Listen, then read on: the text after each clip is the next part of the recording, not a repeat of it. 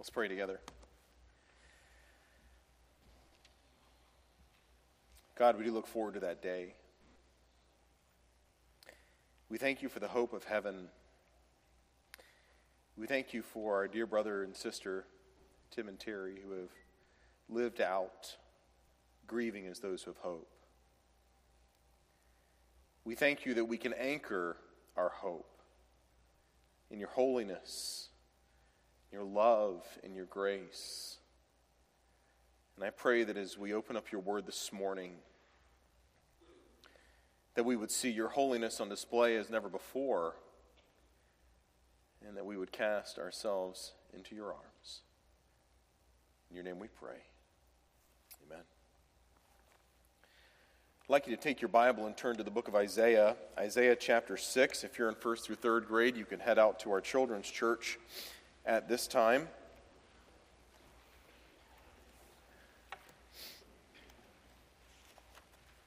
Isaiah chapter 6.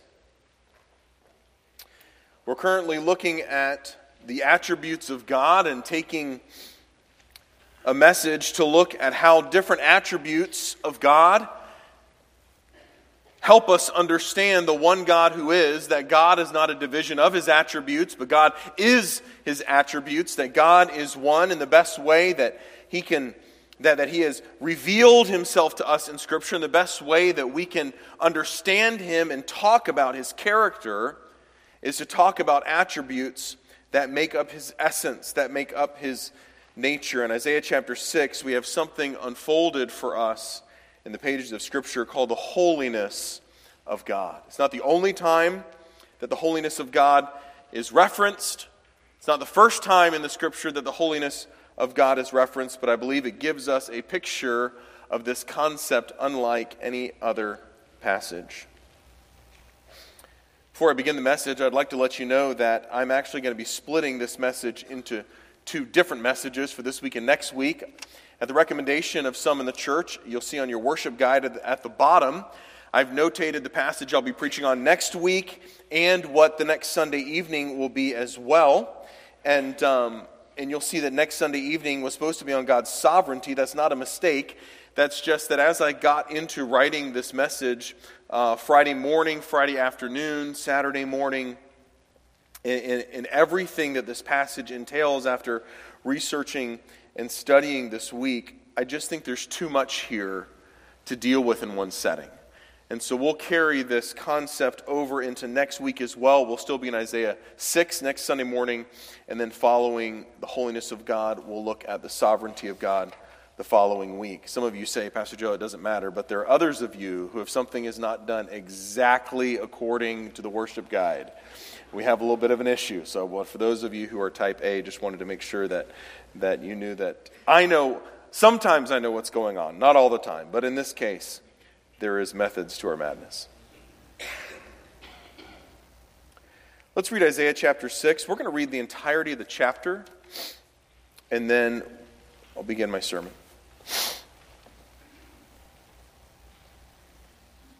In the year that King Uzziah died, I saw the Lord sitting upon a throne, high and lifted up, and the train of his robe filled the temple. Above him stood the seraphim, each having six wings. With two he covered his face, and with two he covered his feet, and with two he flew. And one called to another and said, Holy, holy, holy is the Lord of hosts. The whole earth is full of his glory. And the foundations of the threshold, threshold shook at the voice of him who called, and the house was filled with smoke. And Isaiah says, Woe is me, for I am lost. I love the King James wording there. If you have that in front of you, it says, I am undone. I'm coming unraveled at the seams. I'm lost. I'm a man of unclean lips, and I dwell in the midst of a people of unclean lips. For my eyes have seen the King, the Lord of hosts. Then one of the seraphim flew to me, and having in his hand a burning coal that he had taken with tongs from the altar, He touched my mouth and said, Behold, this has touched your lips. Your guilt is taken away and your sin atoned for. And I heard the voice of the Lord saying, Whom shall I send? And who will go for us? Then I said, Here I am. Send me. And he, the Lord, said, Go and say to this people, Keep on hearing, but do not understand. Keep on seeing but do not perceive. Make the heart of this people dull and their ears heavy, and blind their eyes, lest they see with their eyes, and hear with their he- ears, and understand with their hearts, and turn and be healed. Then I said, How long, O Lord? He said, Until cities lie waste without inhabitant, and houses without people, and the land is a desolate waste. And the Lord removes people far away, and the forsaken places are many in the midst of the land. And though a tenth remain in it, it will be burned again, like a terebinth or an oak, whose stump remains when it's felled. The holy seed is its stump. Lord, as we look into your word, would you open our eyes? Would you show us your glory? Amen. What is the holiness of God? Holiness. There are whole groups of people that would categorize themselves as holiness churches. There are people who would say, I'm doing this because God commands me to be holy. Be holy, for I am holy. There are those who would classify holiness in their own distinction of saying, in order for you to be holy, you have to be holy like I am holy. Not necessarily God is holy, but maybe my interpretation of God as holy. And yet, some others who would say, yes, God is holy, but He's also loving, so He'll look past your sins, as long as they're little. What is holiness? The holiness of God can be explained in a twofold way. Pastor Ben mentioned this at the beginning of the service, but most think of the holiness of God just as his purity from sin, and that is true. It is a true concept that God's holiness means God's purity. That as we look at the snow from last night, that's untainted by, by melting or by dirt, you see a white landscape. And so you see something that reminds you of purity. But God's holiness goes far beyond just the purity according to your own imagination because God is far more pure than anything you can imagine. I mean, think of the most pure thing that you can ever imagine in your mind, whether it's a flawless diamond or a, or a white, pure white sheet of paper or a white, snowy landscape. And I want you to realize that that doesn't even touch how pure and holy God is. That He is beyond, so far beyond even the highest of our imaginations of what the word pure would mean. And so when we think of God's holiness, we can't just think of purity, we must also think of God's separateness because of His purity. Meaning that He is more set apart than anything else and he is set apart from everything else. That God is set apart far beyond us. That our sin makes us not only unapproachable to God, but God must hold us at a distance from him. That everything that God has created is different and separate and below him. A.W. Pink would say this way in his book, The Attributes of God, which I highly recommend. He says, The holiness of God is the very excellency of the divine nature. Something that is excellent, that is set apart, that is in its core different. Those of us who would seek to be holy would not just seek to be different, but different in a sense that is set apart to God. Often, when we think of set apart, we think set apart from something. One of my kids' favorite snacks are Cheetos. I don't know if you like Cheetos or not. And and when they open the bag of Cheetos, the first thing that, that often they will do, if they're allowed to pour it out on a plate, sometimes they have to eat out of the bag because it's so messy. But if we're feeling especially gracious during this meal, we say, sure, you know, and they can pour them out on a plate. And what's the first thing that they look for? Is they look for that, the biggest, gnarliest Cheeto, right? Because that's the prized possession. And of course, they set that aside and they save it for the end because that, that's the special one. We'll, we'll set that aside. And some people would think of holiness like that. I don't mean to equate holiness with Cheetos, right? But, but some would think of it like that. Like holiness is looking at things around you and just being different, you know? And maybe your difference isn't that you're the biggest, gnarliest person around, right? But that, that somehow that you would do something in your life just for the purpose of being different and you would say, Because I am different, because I have somehow set myself aside as different and maybe more, thought of as better by everyone else, in my sense of difference, that I'm going to equate that with holiness. But, friends, that's not the biblical picture. The biblical picture is not just set apart from, it's set apart to something. It's that everything that was holy, that, that was set apart as holy for God, that was in the tabernacle or in the temple, these vessels that were used for worship weren't just holy because they were different than any other vessel, because there were, I'm sure there were vessels in the king's palaces that were more ornate or that were grander than the, the pieces that were in the temple or that were in the tabernacle. But what made them holy is that they were set apart by the command of God, following the direction of God. They were set apart to Him. And so we see that holiness is not just difference. Holiness in its core is being set apart to sacredness. That holiness is being set apart to God, that God defines what is holy, and therefore, as we will see at the end of, of the sermon, hopefully, if we get that far, and next week, that we are to be set apart part to God. That it is our separateness to God that makes us holy, not just our difference from those that are around us. And God, in this category, is so far beyond us that I, I, would say it this way my definition of holiness is that holiness is God's distinct otherness. That's probably not a very good, very good definition there, but it's God's distinct otherness. He's different in every way. That's what holiness means. Holiness is the divide that separates God from his creation.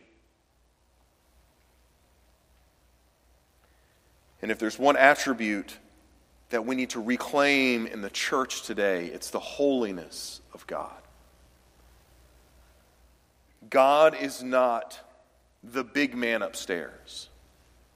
God is not the Santa Claus in the sky, nor is God some sort of divine vending machine for you to go and put a prayer in so you can get out a blessing at any time that you seek. We worship the Lord of hosts. Holy is his name. Once again, A.W. Pink would say it this way the God, in quotation marks, which the vast majority of professing Christians love, is looked upon very much like an indulgent old man who himself has no relish for folly, but leniently winks at the indiscretions of youth. But the Word of God says, Thou hates all workers of iniquity. Psalm 5 5. And again, God is angry with the wicked every day. Psalm 7 11. That in our minds, friends, we need, in, in our hearts, we need to reclaim the awesome holiness of God.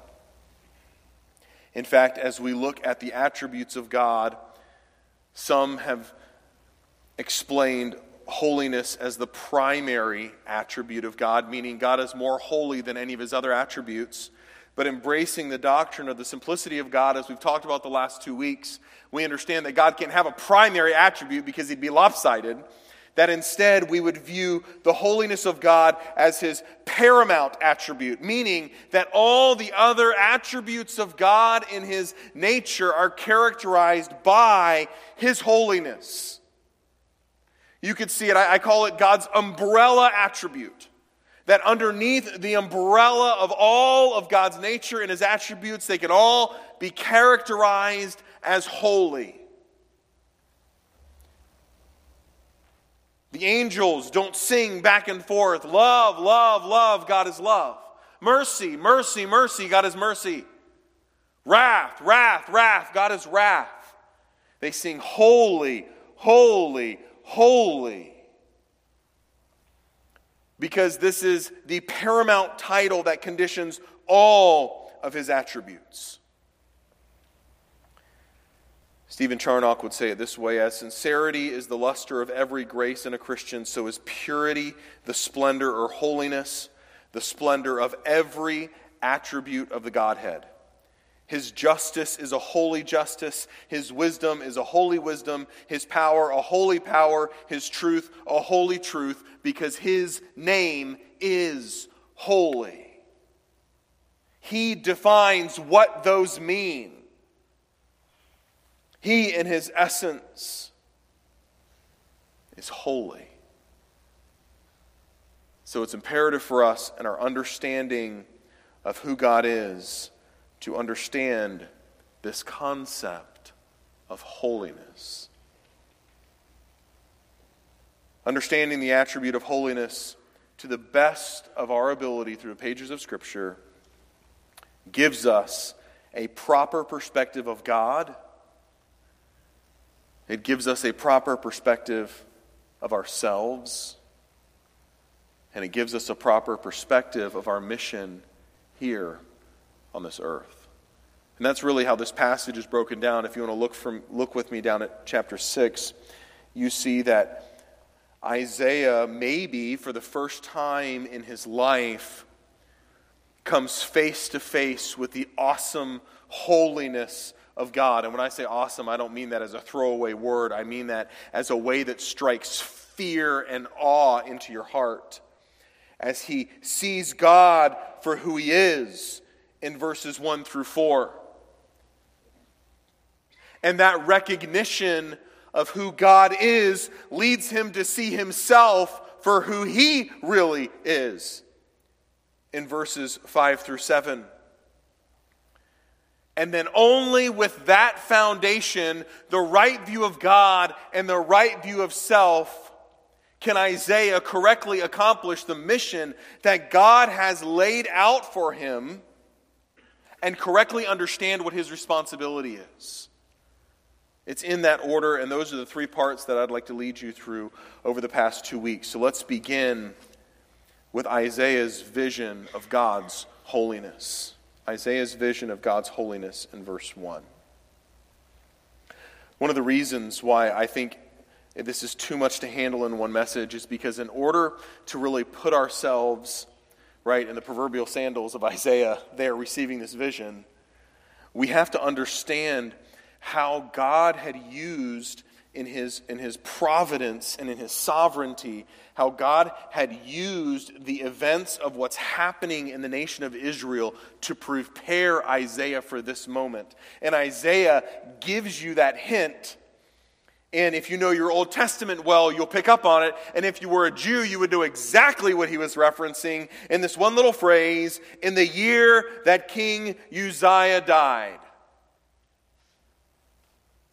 One day you will be sitting with your grandkids or your great grandkids, and you will tell them the story of 2020.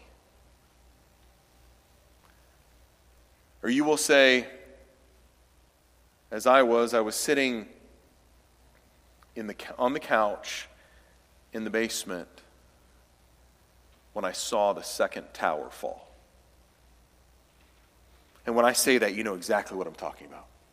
And you picture in your mind exactly where you were when you heard. And for some of the young ones who were not alive at that time, they look at you and they say, What is he talking about? And he says, Oh, he's referencing 9 11. Let me tell you what that was like.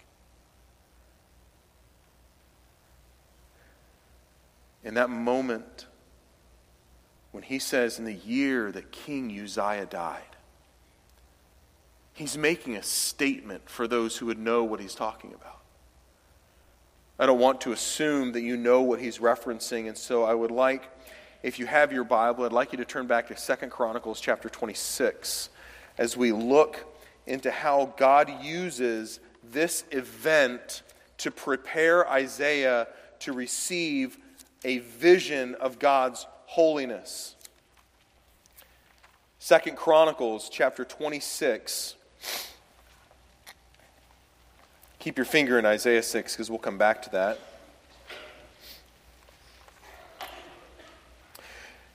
If you don't have your Bible with you, just listen carefully. Second Chronicles chapter 26. And all the people of Judah took Uzziah, who was 16 years old, and made him king instead of his father Amaziah. What did Uzziah do? He built Eloth and restored it to Judah after the king slept with his fathers. Uzziah was 16 years old when he began to reign, and he reigned 52 years in Jerusalem. His mother's name was Jecoliah of Jerusalem. Look at verse 4.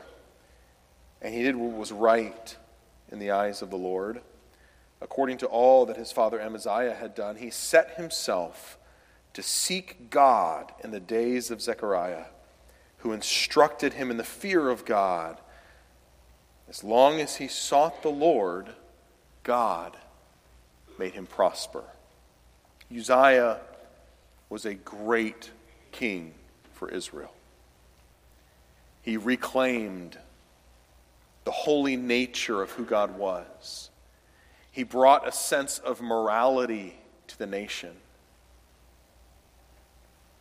Verse 6 He went out and made war against the Philistines, just as God commanded, and broke through the wall of Gath, and the wall of Jabneh, and the wall of Ashdod.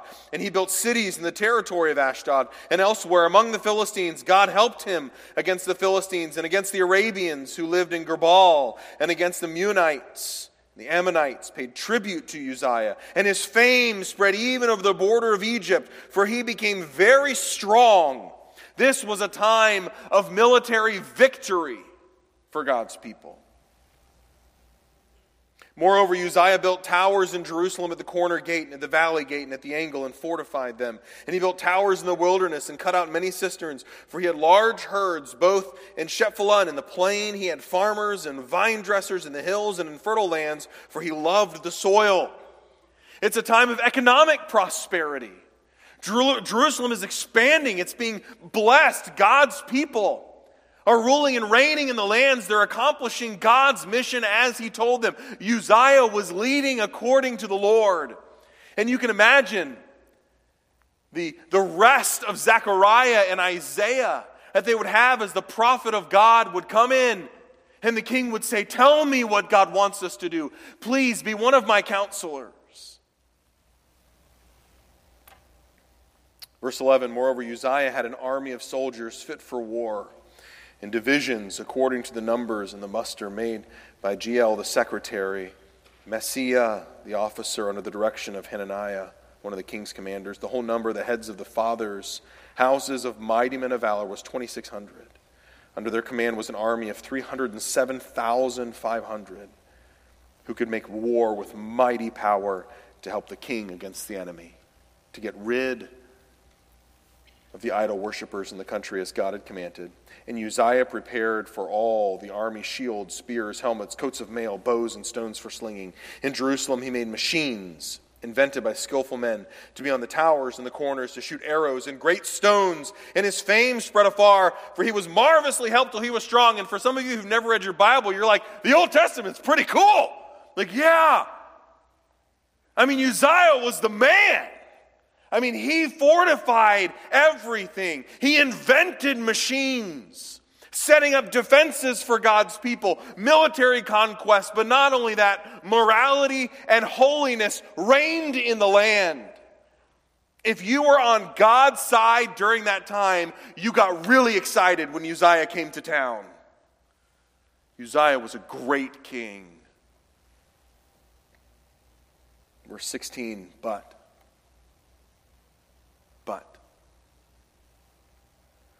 But when he was strong, what are the next three words?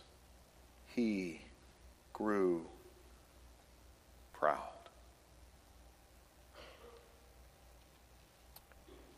To his destruction. Because being a king wasn't enough. Uzziah wanted more. He entered into the temple of the Lord to burn incense on the altar of incense. That was not his responsibility, that was the Levitical priest's responsibility. But God, I'm doing so great and everything else, I might as well step outside my boundaries. I'm sure it'll be fine. But Azariah the priest went in after him with 80 priests of the Lord who were men of valor, and they withstood King Uzziah and said to him, It is not for you, Uzziah, to burn incense to the Lord, but for the priests, the sons of Aaron, who are consecrated to burn incense. Go out of the sanctuary, for you have done wrong, and it will bring you no honor from the Lord. And at this point, a godly man, when confronted by other godly men, about how he had stepped out of line should have, as David did with Abigail, should have responded in humility, but pride had crept into Uzziah's heart. And Uzziah was angry because proud people are angry people. Friend, if you have a problem with anger, you've got a problem with pride. Proud people are angry people, and so Uzziah was angry. Now he had a censer in his hand to burn incense, and when he became angry with the priest, Leprosy broke out on his forehead in the presence of the priest in the house of the Lord by the altar of incense. And Azariah, the chief priest, and all the priests looked at him, and behold, he was leprous in his forehead. And they rushed him out quickly, and he himself hurried to go out because the Lord had struck him. And King Uzziah was a leper till the day of his death. And being a leper, lived in a separate house, for he was excluded from the house of the Lord. And wanting more than he had, Uzziah lost everything. Coveting will do that to you. And Jotham, his son, was over the king's household, governing the people of the land. His son reigned in his stead. Uzziah reigned from a distance. We see that Jotham, if we were to look into Israel's history, his son reigned according to the law of God. It would seem as though Uzziah learned his lesson, humbled himself, and promoted holiness and the commands, law of God, and the word of God for the rest of his reign. Look at verse 22. Now, the rest of the acts of Uzziah from first to last, Isaiah the prophet, the son of Amos, wrote. Verse 23 of Second Chronicles 26 and verse 1 of Isaiah 6 coincide. And Uzziah slept with his fathers in the year that King Uzziah died. In verse 23 of Second Chronicles 6, and Uzziah slept with his fathers, and they buried him with his fathers in the burial field that belonged to the kings for they said, He is a leper. And Jotham, his son, reigned in his place. Uzziah, as a king, restored the glory of God's people and was used to establish a culture among Israel of holiness and righteousness. God chose to use him in that way. However, like many who God chooses to use for great things, Uzziah became proud and began to think that all the righteousness and all the holiness and all the good things that were happening and that were being accomplished by the children of Israel were a result of his own strength and his own military, not as a result of God's power. Later, Solomon would write, The horse is prepared for the day of battle, but victory is of the Lord. And Uzziah forgot that last sentence. You know, God had established laws for the kings of Israel so this would not happen. God had established laws for the kings so they would be constantly reminded of who the true king was, that they would be reminded of who has the power in Israel. And so in Deuteronomy chapter 17, verses 18 through 20, the law of God says the following And when he sits on the throne of his kingdom, the king shall write for himself in a book a copy of this law approved by the Levitical priests, and it shall be with him, and he shall read it all the days of his life. Listen to this that he may learn to fear the Lord his God by keeping all the words of this law and these statutes and doing them that his heart may not be lifted up above his brothers, and that he may not turn aside from the commandment, either to the right hand or to the left, so that he may continue long in his kingdom, he and his children in Israel. You say, what does that mean? It means that when a new king came in, the law of God required that king to write the entire book of Deuteronomy by hand. And it had to be checked by the priests so he couldn't skip a couple chapters. Can you imagine if you wrote out the entire book of the Bible by hand? I make it a habit when I preach through a passage to follow this pattern and to write out the entire passage by hand. And do you know how much better I know that passage just by doing that one thing? If you're really godly, you'll use a fountain pen and really nice paper, but we won't go there. But to take a pen and paper and to write out the passage of Scripture by hand, slowly, and then to take that copy of Scripture and keep it with you. It wasn't because there weren't other copies of the Bible around, it was because the king needed that. And Uzziah, as he continued in his reign, he forgot this.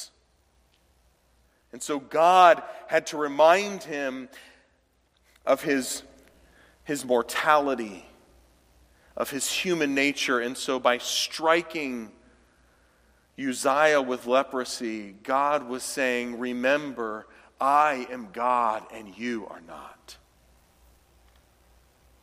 And we would see evidence that Uzziah learned his lesson and so continue to reign through his son in holiness and righteousness, and as Uzziah's body begins to decay through leprosy, he finishes his reign of 52 years of holiness and righteousness for the kingdom of Israel. And then he dies. And what's the first question when a leader vacates his position? I wonder who we're going to get next. Scholars disagree whether chapter 6 was written following the death of Uzziah. The passage doesn't say that, it says in the year that King Uzziah died. Most would agree that this vision of God from Isaiah happened following the death of Uzziah. But even if it didn't, even if it happened in that last year, friends, it would be obvious that his life was short. I mean, we face this on a small scale every four years, right? It's like we forget that four years ago this happened and people panic every four years only to realize that our answer doesn't lie in Washington. And yes, we need to live out biblical morals and fulfill our responsibility as citizens of this earth by taking the responsibility to promote morality and justice in any way that we can, including choosing to side with those who would do the same to the best of our ability, with wisdom and discernment from Scripture. Yes, we need to do that. But we also need to recognize we don't need to panic every four years because it happens every four years, right? And if you can imagine 52 years of a godly reign, 52 years of holiness and righteousness being promoted of justice being guarded, of God's word being lifted high. And then he's gone. And Isaiah says, What happens next?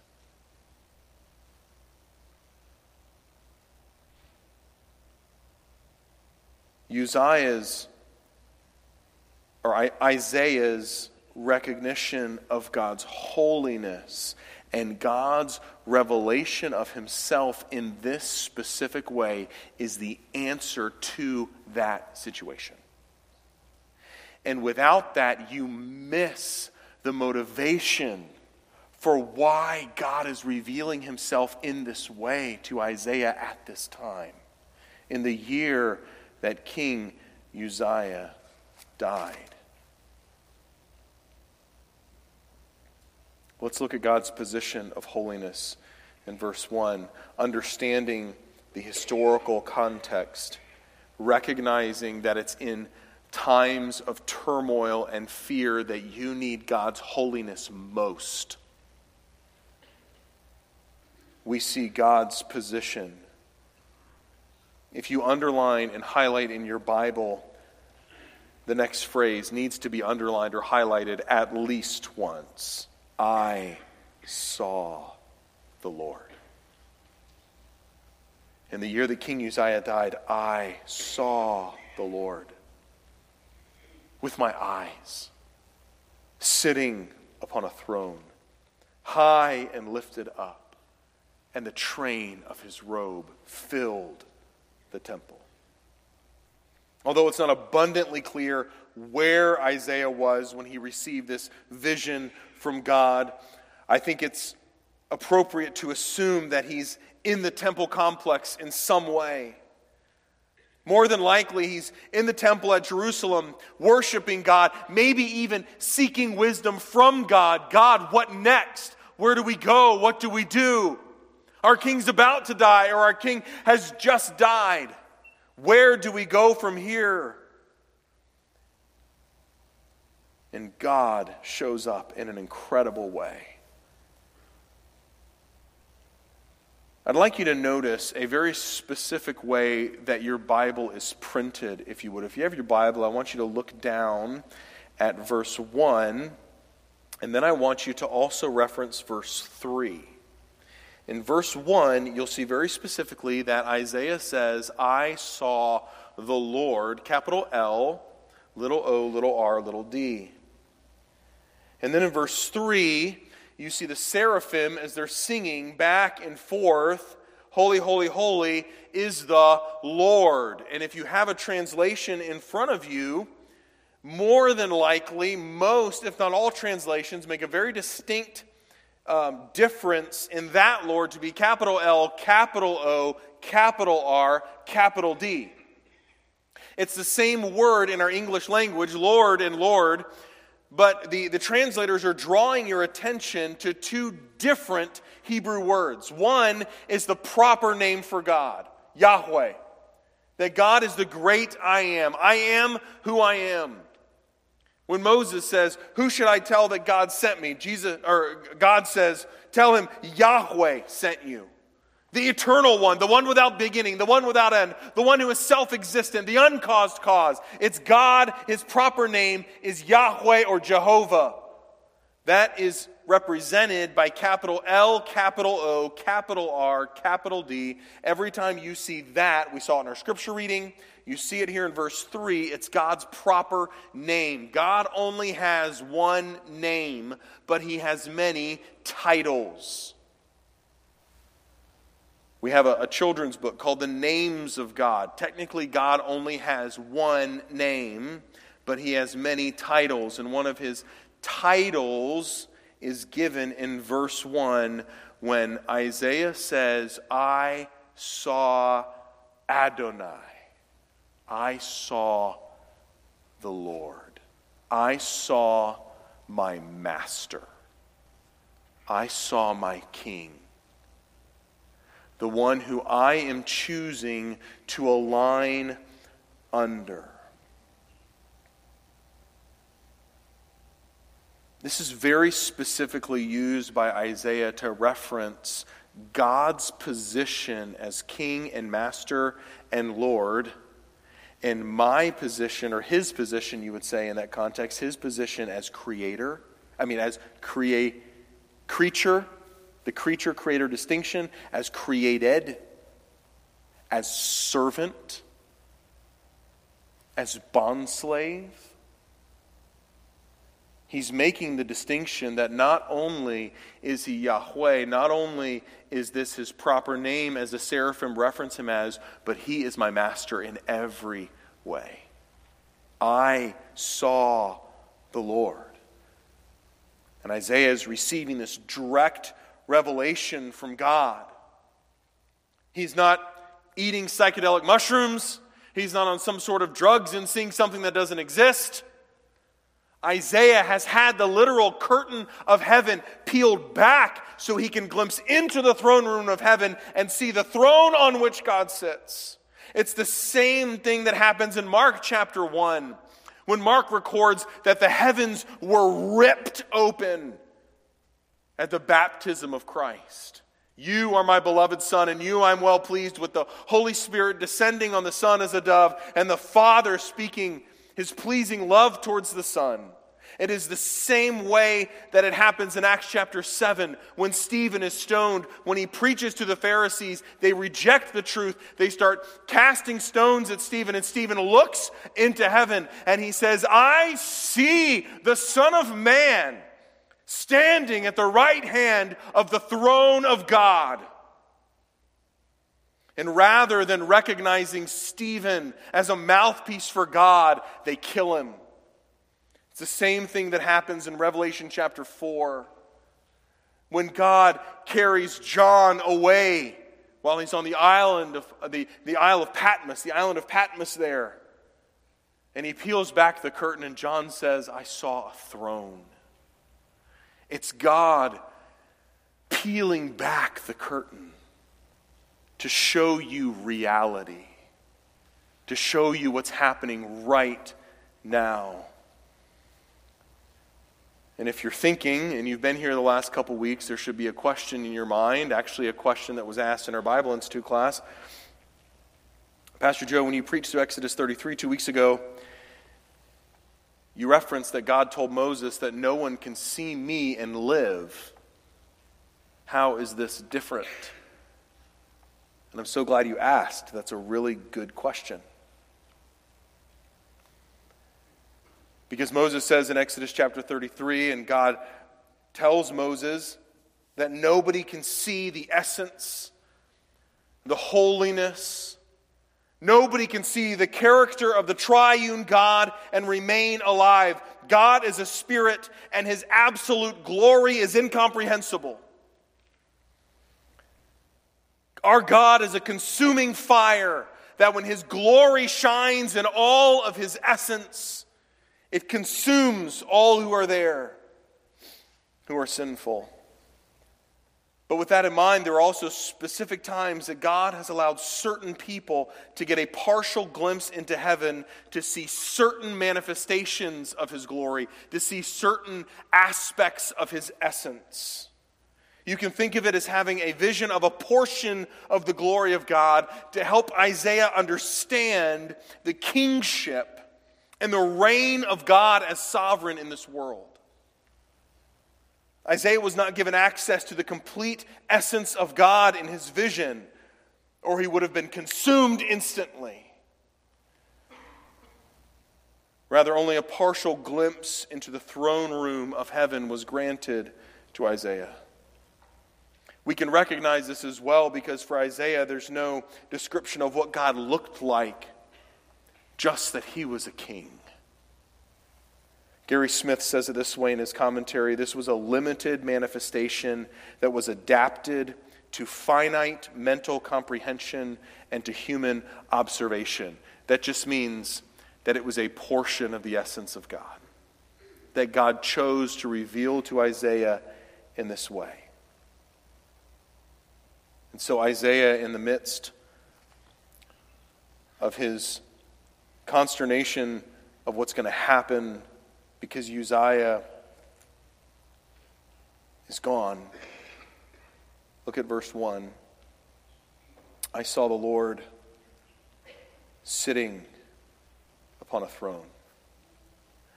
Because in this time when this earthly king had just died and the nation of Israel was in cultural and political upheaval, God reveals himself to Isaiah in this way to remind him where the real throne actually was.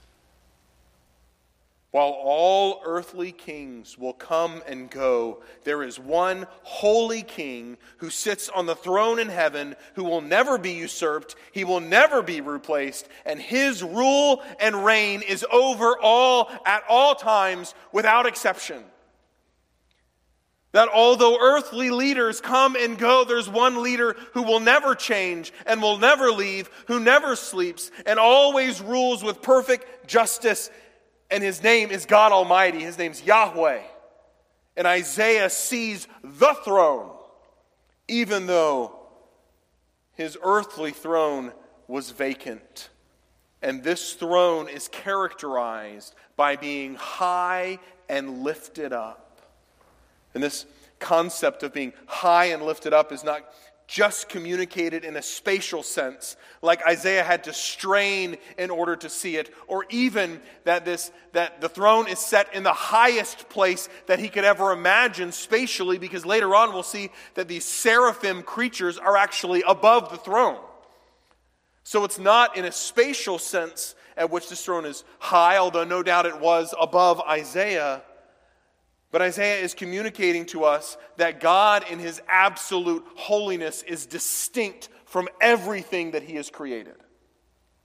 That he is high above man, that he is high above even the highest thing you can imagine in a sense of holiness.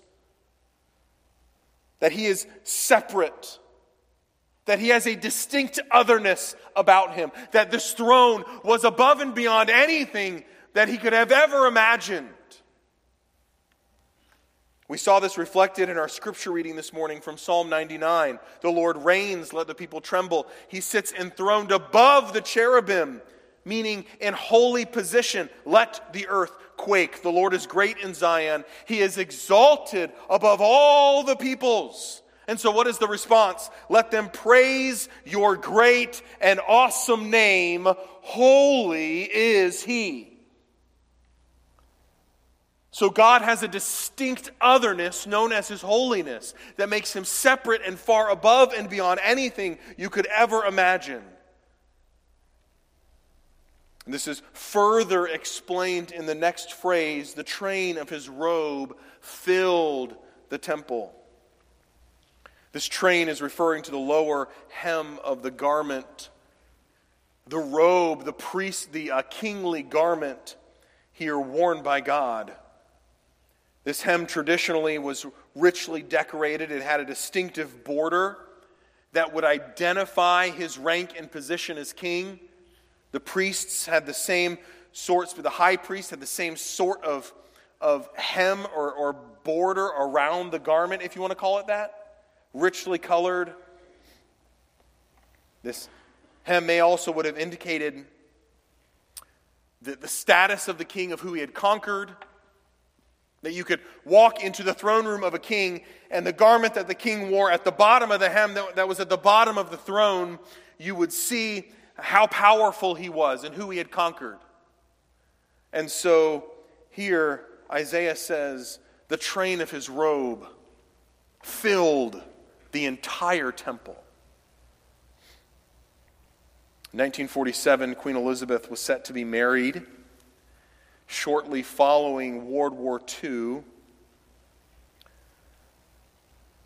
The British nobility wanted to do something to communicate to the people that the world was, was being righted, that the world, everything was going to be okay. That even though many buildings were destroyed, Many, many people had lost loved ones. The world had been in chaos during World War II. The crown wanted to use the wedding of Queen Elizabeth to show that everything, everything was on its way back to normal. So, how did they do this? They decided to do this by communicating with the train of her wedding gown.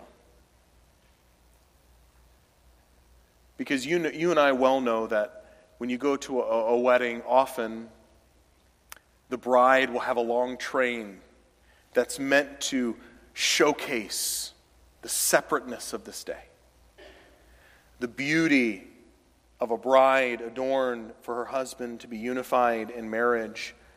And so 350 people took seven weeks to make Queen Elizabeth II's train by hand. It was made of silk and 12 karat gold thread. It was 13 feet long. And when the when the lights hit it, it would radiate. And she was communicating with the train of her wedding gown that although everything was in disruption before, everything is going to be okay because the crown is still intact.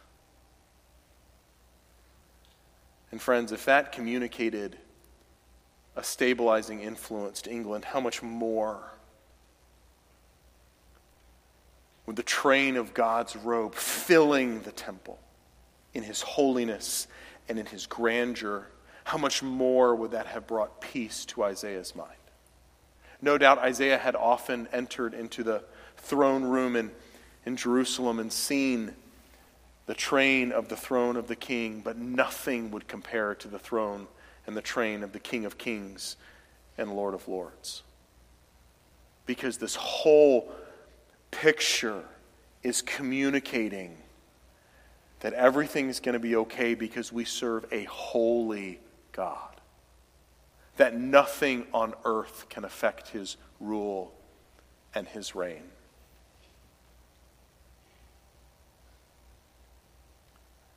We see the response of heaven beginning in verse 2 to God's holiness. Isaiah sees that above him in verse 2, that's the king, Adonai, the Lord, his master. Above him stood the seraphim, each of these with six wings. With two, he covered his face. With two, he covered his feet. And with two, he flew. The seraphim, we don't know much about them. They're fiery beings, terrifying, fiery beings surrounding the throne of God.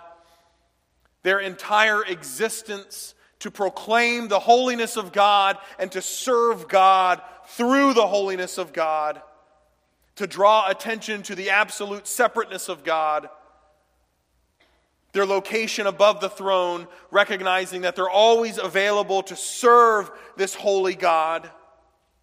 With their six wings, two covering their faces, that even these fiery angelic beings were created beings. That even these messengers, as powerful as they were, that makes every human look like a peon, right? That no doubt with one of their words could consume a whole army. These fiery beings could not even look at the fiery, absolute essence of an all consuming God. And so, with two wings, God created them to cover their face from the holiness and the essence of God. With two wings, they use to cover their feet, much like Moses at the burning bush when God tells him, You are now standing on what? Holy ground, because everywhere that God is, God consecrates as absolutely holy. And so, even standing above the throne, they must cover their feet because they're before a holy God. And with two wings, they used these wings to effectively serve God in any way that He wants because God is the absolute sovereign, worthy of total and complete devotion. And so, these fiery, majestic, terrifying beings served and were infinitesimal in comparison to this holy consuming God that they served, not even able to see him. And so they declare his nature as one calls to the other in verse 3 and says, Holy, holy, holy.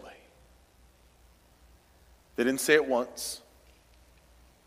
The way this verse is worded is as though they were calling back and forth to each other in a constant chorus.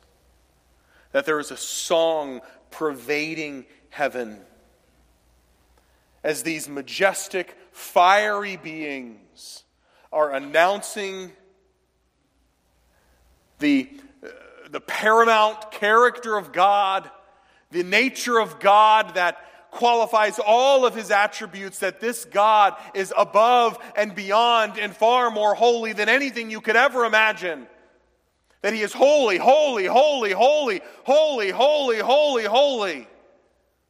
A lot of people think there were three seraphim because there are three holies. But, friends, there's, an, there's a whole host of seraphim standing before the throne of God, calling back and forth that God is holy and He is the Yahweh of hosts. He is the Lord of the armies of heaven that if just being a holy God that can consume everything with a breath isn't enough, he has the host and the armies of heaven behind him. Isaiah, why are you worried? God's got this. Everything's going to be okay.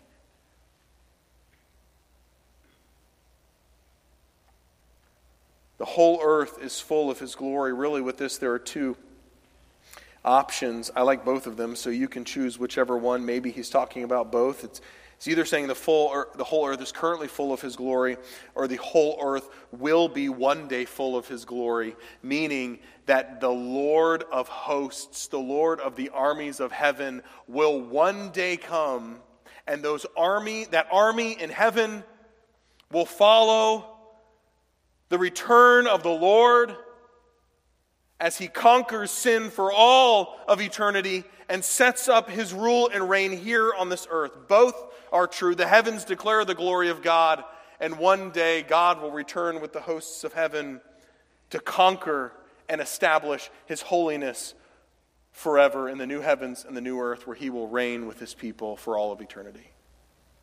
And so they're announcing, Holy, is the Yahweh of the hosts in the armies of heaven. Because there sits a king on his throne, and he can never be usurped, he can never die. And it's this vision that Isaiah responds to. I mean, it's not enough just to say, oh, yeah, Isaiah saw heaven and there was a throne and there were angels who were saying, Holy, holy, holy. You have to understand what's happening in his heart and in his mind as he sees God in this way.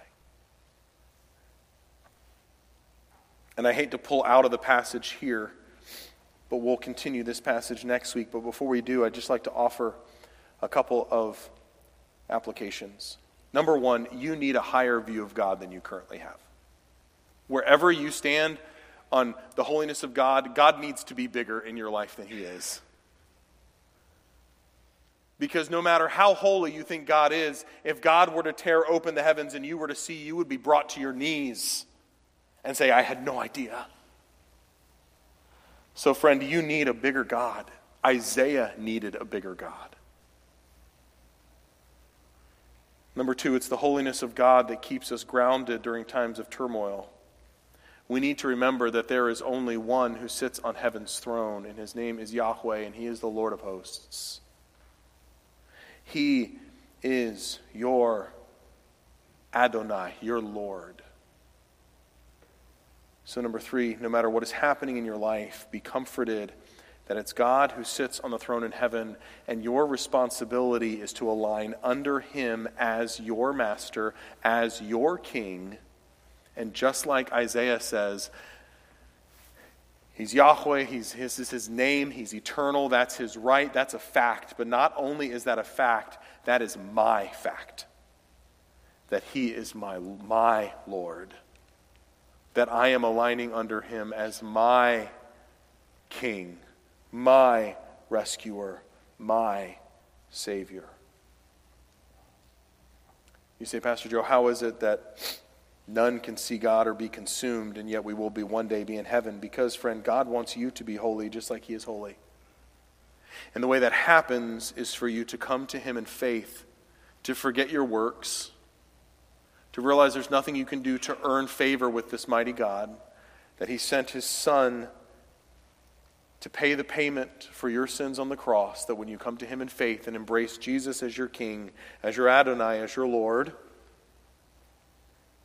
that you're given access into the very throne room of heaven. I want to end by ringing, reading the first three verses of Psalm, of Psalm 99 once again.